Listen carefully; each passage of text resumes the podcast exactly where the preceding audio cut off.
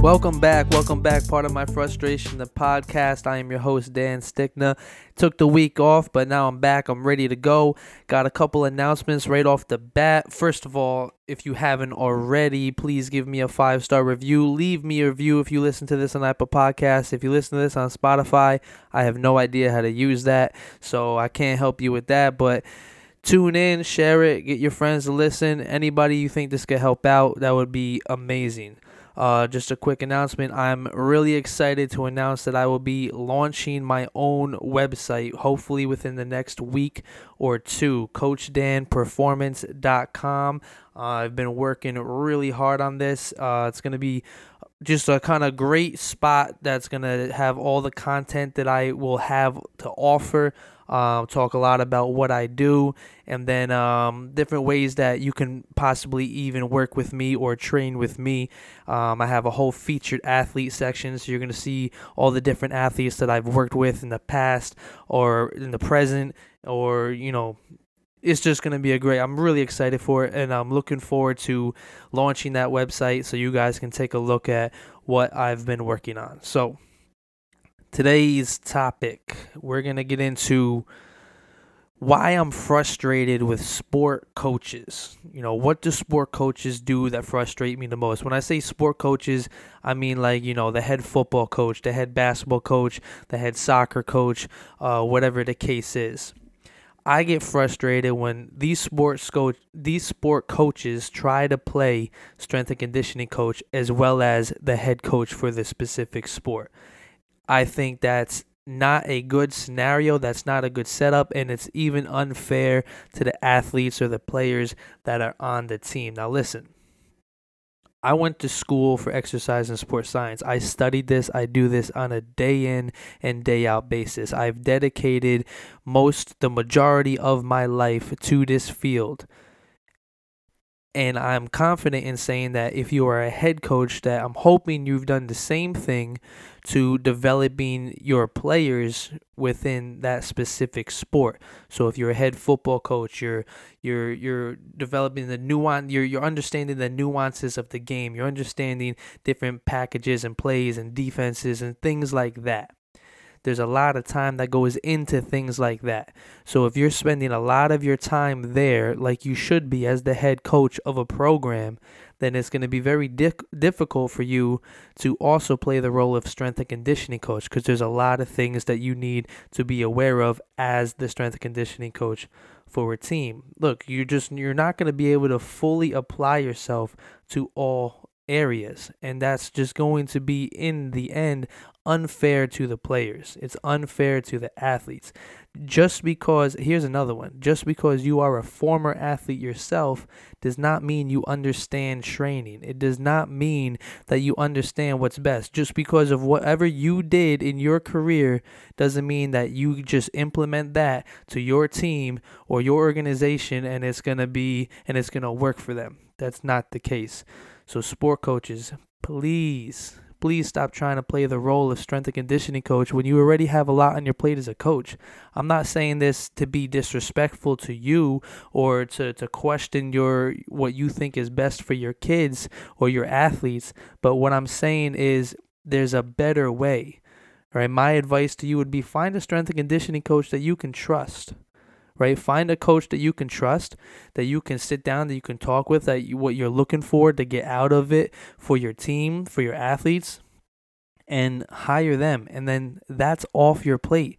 You don't have to worry about that aspect of things. All you have to worry about is instilling game plans, instilling strategies, and things like that for the upcoming season or what have you. You won't have to worry about controlling all aspects. It's not an easy thing to do.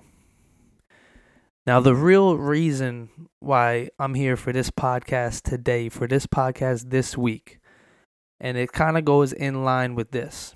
I get a lot of this, and this is directed towards soccer players. I work with a lot of soccer players, and there's there's a I, it's this common occurrence. It happens all the time, or I hear it all the time, or I deal with it all the time with the the athletes that I work with and the athlete's parents or the athlete's coaches. Soccer players and long distance runs. Nothing bothers me more than that. Now, before I really dive into this, let me be clear. I do think it's important to develop an aerobic base or an aerobic foundation. So, what I mean by that is, I am not telling you that going out and running miles or two miles or doing that is not important. But when it becomes a problem, is it is when that's your main focus and that's your primary form of training, and then come to me at the same time and say, I want to get faster. It's very hard to develop the two simultaneously, especially when your your main focus is a long distance, slow and steady pace because your coach wants you to run two miles in X amount of time. Parents and coaches, they come to me all the time. Hey, I need my players to get faster, or I need my kid to get faster. All right, my kid's are forward, you know, in soccer, and they got to get faster. Get they got to be first to the ball. Meanwhile, their main form of training is they're running two miles every practice, right? They're running a mile on their own every day. Now, look, there's a huge difference between speed training and aerobic conditioning.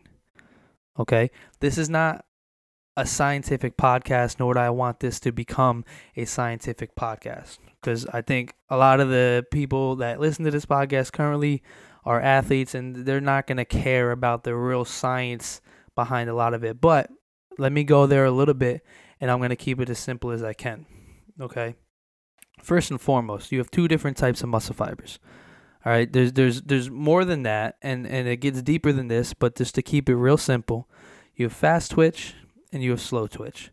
Now, the best examples I can give is your fast twitch muscle fibers are your sprinters. So, right? So, think of your, your 100 meter sprinters. Okay. Think of um, uh, Sha'Carri Richardson, right? Who should be running in the Olympics. It's a shame that she's not. Think of that as your fast twitch muscle fibers. Real twitchy, real quick. Right? Your slow twitch, uh, your slow twitch muscle fibers are your marathon runners. Okay. Now, everybody has a different um a different mixture of both okay? So some people are going to be more dominant in their fast twitch fibers some people are going to be more dominant in their slow twitch fibers some people are going to be a little more even in both all right and some people are meant to be fast twitch and only fast twitch and some people are meant to be slow twitch and only slow twitch. Now can you train someone with slow twitch muscle fibers to become faster? Of course you can. But my point is, if you are predominantly a slow twitch person, is there's a certain extent to how much faster you can get. You're not going to be a predominantly slow twitch person and then break Usain Bolt's record in the 100 meter dash. It's not going to happen. And you're not going to be a predominantly fast twitch person and then break the world record in the marathon time. All right, so that's first and foremost.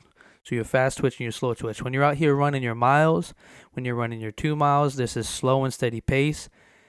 You're predominantly training your slow twitch muscle fibers. If you are a predominantly fast twitch person and you're consistently running these two miles, these two miles, or these long duration, slow and steady runs, it is not helping you get faster as a player or more explosive as a player actually in some uh, in some times it's doing the exact opposite. It's slowing you down. Especially when it's your primary focus of training for a long period of time. All right, and then get a little bit deeper than that. We have we have different energy systems as well as as people, as beings, as athletes. We have different energy systems. The three energy systems is your anaerobic ATP energy system, your glycolytic anaerobic energy system, right? And your oxidative aerobic energy system. Okay, and these different energy systems work on different time frames. So your ATP, your immediate energy system, is for your high intensity short bursts. This lasts anywhere between zero and 10 seconds, give or take. Right, some might be able to hold it a little longer, some might be a little less. It's different per person. Your glycolytic energy system is more of your short term, uh, let's say roughly 10 to 60 seconds, right? So it's a little bit longer but it's still anaerobic, which means you're still a little bit more so of your fast twitch muscle fibers. You're not using oxygen primarily yet. And then you get into your oxidative aerobic, which is long term, which is about a minute to two minutes and up. So it's really your long duration. So, with that being said, when you are running these miles, when you're running these two miles, these long duration runs, you're training primarily your oxidative aerobic energy system. Now, that's why I said this earlier. That's important. You need that. You want that to be in tip top shape. But if your primary mode of training is these two mile runs, these long runs, and this is what you're so damn focused on, you're not training and you're not helping your immediate energy system, your ATP energy system, your high intensity short bursts. So, therefore, you're not becoming faster in that sense. Now, all energy systems are working at all times, but depending on what you're doing is going to determine which one is the primary source of energy, right? So, as soon as I start an all out sprint, my oxidative, my glycolytic systems are on, but my primary source within those first 10 seconds is my anaerobic, my ATP, my immediate energy system. These are the these are the system this is the system that uses your fast twitch muscle fibers. This system and these fast twitch fibers are going to determine who's first to the ball who's going to explode to the ball. Your oxidative system, your aerobic system is going to determine how well are you able to manage an entire game playing a 90 minute soccer game, which is why I say that's important. But if you're training to get faster and your goal is to get faster as an athlete or faster as a soccer player, then your primary mode of training is not going to be your long duration runs, your long term runs, because it's not going to be in line with your goal of becoming faster or becoming more explosive. We want to be able to have that base, we want to be able to have that foundation, but we want to be able to also train in the right mode in order to give you the goals that you want. Right? So quite simply, how how do you get faster then, right? How do you train that system? Well, being in the weight room is definitely key because we want to be strong. We want to be uh, undergoing the proper programming and the right lifts that are in line with those goals.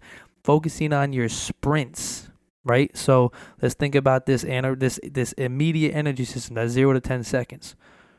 So if you're going to a track, instead of going slow and steady for eight laps around a track to give yourself two miles and then see how long did you get that two miles Let's get some quick bursts of a sprint, right? Let's get a quick burst. Let's get a 10 second all out sprint.